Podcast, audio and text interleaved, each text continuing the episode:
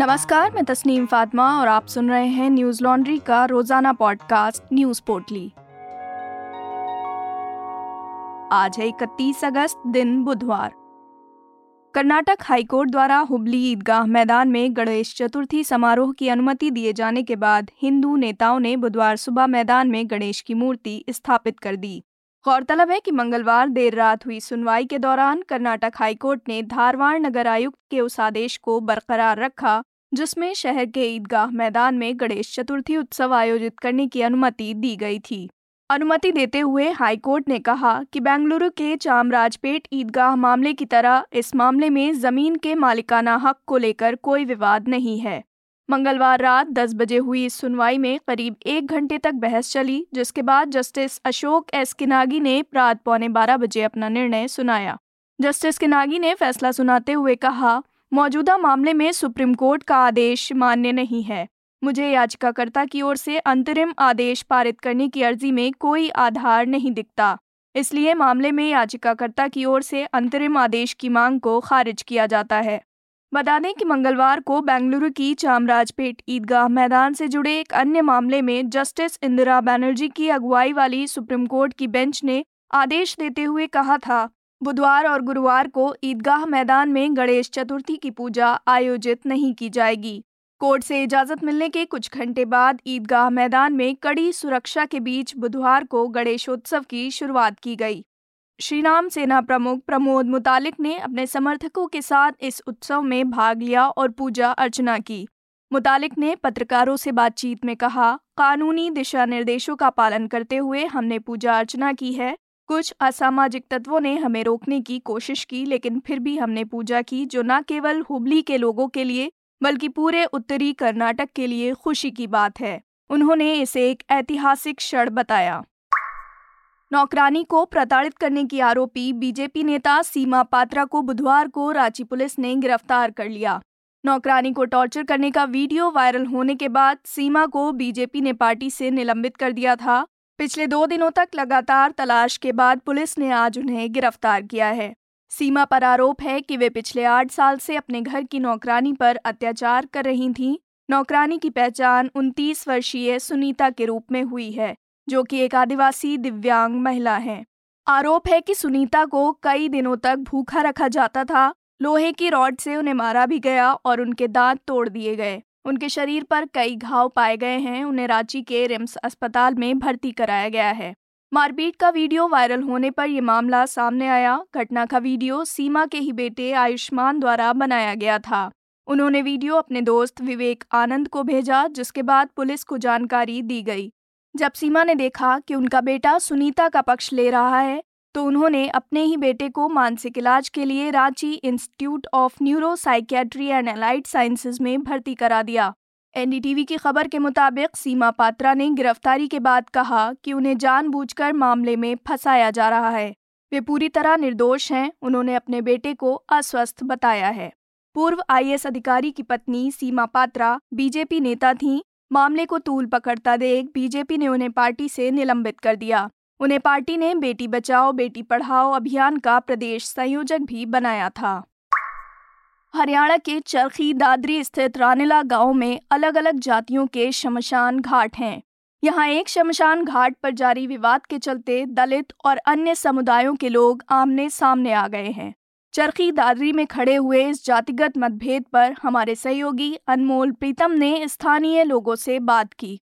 आप अनमोल की ये रिपोर्ट हमारी वेबसाइट पर देख सकते हैं, जिसका शीर्षक है, चरखी दादरी, दलितों के शमशान के रास्ते में सवर्णों की दीवार। ये ग्राउंड रिपोर्ट्स, वीडियोस और पॉडकास्ट हम अपने सब्सक्राइबर्स के ज़रिए आप तक पहुँचा रहे हैं। न्यूज़ लॉन्ड्री देश का पहला सब्सक्रिप्शन पर आधारित मीडिया प्लेटफॉर्म है। ये आपके, यानी सब्सक्राइबर्स के सहयोग से चलता है। हम किसी भी सरकार या कॉरपोरेट से विज्ञापन नहीं लेते। हम ये तमाम खबरें, पॉडकास्ट और वीडियोस आप तक पहुँचा सकें। इसके लिए आपके समर्थन की ज़रूरत है। न्यूज़ लॉन्ड्री को सहयोग देने के लिए Hindi dot Newslaundry dot com पर जाएँ और अपनी पसंद का सब्सक्रिप्शन प्लान चुनें। और गर्व से कहें, मेरे खर्च पर आज़ाद हैं खबरें। बुधवार को आयकर विभाग ने उत्तर प्रदेश में विभिन्न जगहों पर छापेमारी की। ये कार्रवाई कथित तौर पर भ्रष्ट अफसरों के खिलाफ की गई है। नवभारत टाइम्स की खबर के मुताबिक लखनऊ, कानपुर और नोएडा स्थित 22 ठिकानों पर यह कार्रवाई की गई। ये छापेमारी यूपी के उद्योग विभाग, उद्यमिता विकास संस्थान, उद्यमिता प्रशिक्षण संस्थान के अधिकारियों और यूपी कौन से जुड़े ठेकेदारों के ठिकानों पर की गई।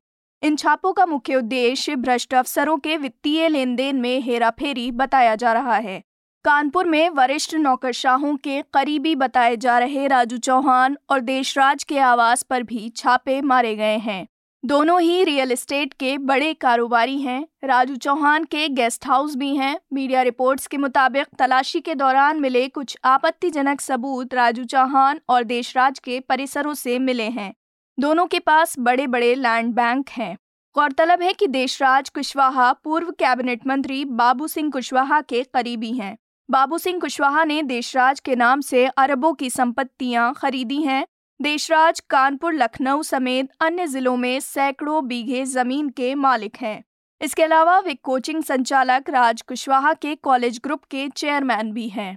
बता दें कि 18 जून को भी उपायुक्त उद्योग राजेश यादव मंगलानी ग्रुप और गोल्डन बास्केट फर्म पर छापे मारकर करोड़ों रुपए सीज किए गए थे।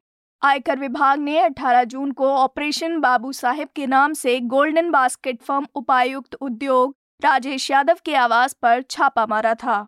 राजेश यादव वर्षों से कानपुर में तैनात हैं। वहीं गोल्डन बास्केट के अंचित मंगलानी के घर से आयकर विभाग ने एक दशमलव तीन पाँच करोड़ रुपए कैश बरामद किया था। झारखंड में युवती की जलाकर हत्या के बाद अब एक ऐसा ही मामला मध्य प्रदेश में भी सामने आया है। जहाँ मध्य प्रदेश के खंडवा में 21 वर्षीय युवक ने युवती द्वारा प्रस्ताव ठुकराने पर चाकू से वार कर दिया। युवती को अस्पताल में भर्ती कराया गया है, जहाँ उसकी हालत गंभीर बताई जा रही है। बता दें कि युवती पर हमला करने के बाद आरोपी ने नदी में कूदकर खुदकुशी कर ली। आरोपी मृतक बबलू ने 20 वर्षीय युवती के प्रेम प्रस्ताव को ठुकराने से नाराज़ होकर घटना को अंजाम दिया था। बुधवार को आरोपी का शव तालाब से बरामद किया गया। मीडिया रिपोर्ट्स के मुताबिक, आरोपी युवक मूंदी इलाके के बांगरदा गाँव का निवासी है। आरोपी पेशे से चौकीदार है। सोमवार को वो आदिवासी युवती के घर में ज़बरदस्ती घुस गया और उसे प्रपोज किया। युवती के प्रस्ताव को ठुकराने पर गुस्साए युवक ने युवती के गले में चाकू से वार किया और खुद मौके से फरार हो गया। दैनिक भास्कर की रिपोर्ट के मुताबिक घायल युवती के पिता ने बताया कि युवक नशे का आदि है, पूरे गाँव में शराब और गांजे का सेवन करके घूमता है। कुछ समय पहले युवती के परिवार से झगड़ा भी हुआ था, जिसका बदला उसने युवती को चाकू मार कर लिया है। बता दें कि इस घटना से कुछ दिन पहले भी झारखंड में इसी तरह एक तरफा प्यार में हत्या करने की घटना सामने आई थी। जहाँ झारखंड के दुमका में तेईस वर्षीय युवक शाहरुख ने 19 वर्षीय युवती अंकिता को प्रेम प्रस्ताव न स्वीकारने के चलते ज़िंदा जला दिया था। मामले में आरोपी को पुलिस ने हिरासत में ले लिया है और आगे की जाँच जारी है। न्यूज़ एजेंसी रॉयटर्स की खबर के मुताबिक आर्थिक संकट से गुजर रहे देश श्रीलंका और अंतर्राष्ट्रीय मुद्रा कोष आईएमएफ के बीच एक प्रारंभिक समझौता हुआ है। गुरुवार को इस समझौते की औपचारिक घोषणा की जाएगी। दरअसल, श्रीलंका ने पिछले दिनों आर्थिक संकट से निकलने के लिए आईएमएफ से मदद की गुहार लगाई थी। श्रीलंका ने आईएमएफ से तीन बिलियन डॉलर तक की मांग की थी। हालाँकि, आधिकारिक घोषणा से पहले सूत्रों ने ये नहीं बताया कि श्रीलंका को कितनी आर्थिक मदद मिल सकती है। आईएमएफ ने एक बयान में कहा, कोलंबो में आईएमएफ मिशन को एक दिन के लिए हमने बढ़ा दिया है, क्योंकि अधिकारियों के साथ अभी भी बातचीत चल रही है। हम मिशन को समाप्त करने और गुरुवार को एक प्रेस विज्ञप्ति जारी करने की योजना बना रहे हैं। वहीं श्रीलंकाई सरकार के प्रवक्ताओं ने इस मामले पर किसी भी तरह की टिप्पणी से इनकार किया है। इससे पहले अंतरिम बजट पेश करते हुए श्रीलंका के राष्ट्रपति रानिल विक्रमसिंघे ने मंगलवार को संसद में कहा था कि आईएमएफ के साथ बातचीत अंतिम चरण में पहुँच गई है। बता दें कि 22 मिलियन आबादी वाला देश श्रीलंका पिछले महीने गहरे राजनीतिक संकट में डूब गया था। संकट के दौरान तत्कालीन राष्ट्रपति गोटबाया राजपक्षे बुनियादी सामानों की भारी कमी और बढ़ती महँगाई के खिलाफ व्यापक विरोध प्रदर्शनों के बाद भाग गए थे, जिसके बाद छह बार के प्रधानमंत्री रानिल विक्रम सिंघे को राष्ट्रपति बनाया गया है और वे वित्त विभाग के भी प्रमुख हैं। विक्रम सिंघे ने देश की हालत सुधारने के लिए आईएमएफ टीम के साथ कई दौर की बातचीत की है। साथ ही वे लगभग 29 बिलियन डॉलर के अपने कर्ज का पुनर्गठन करने की भी कोशिश कर रहे हैं। श्रीलंका जल्द ही निजी ऋणदाताओं से बातचीत की योजना भी बना रहा है। मंगलवार शाम को मिखाइल गोरबाचेव का निधन हो गया। उन्हें सोवियत संघ का आखिरी लीडर भी कहा जाता है। उन्होंने इक्यानबे वर्ष की आयु में अंतिम सांस ली। गोरबाचेव को बिना रक्तपात के शीत युद्ध को समाप्त करने का श्रेय दिया जाता है। हालाँकि वे सोवियत संघ के पतन को रोकने में विफल रहे थे। उनके निधन की पुष्टि मॉस्को में अस्पताल अधिकारियों का हवाला देते हुए रॉयटर्स ने की। गोरबाचेव ने अंतिम सोवियत राष्ट्रपति रहते हुए संयुक्त राज्य अमेरिका के साथ जाली हथियारों में कमी का सौदा किया था। साथ ही पश्चिमी शक्तियों के साथ साझेदारी करके आयरन कर्टन को हटा दिया। जिसने द्वितीय विश्व युद्ध के बाद से यूरोप को विभाजित किया था और जर्मनी के पुनर्मिलन में सहायता की।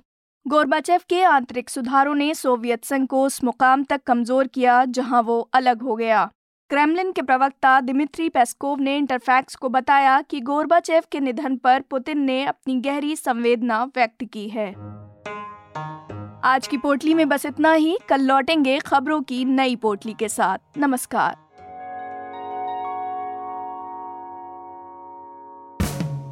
न्यूज़ लॉन्ड्री के सभी पॉडकास्ट ट्विटर आई और दूसरे पॉडकास्ट प्लेटफॉर्म पे उपलब्ध हैं। खबरों को विज्ञापन के दबाव से आज़ाद रखें। न्यूज़ लॉन्ड्री को सब्सक्राइब करें।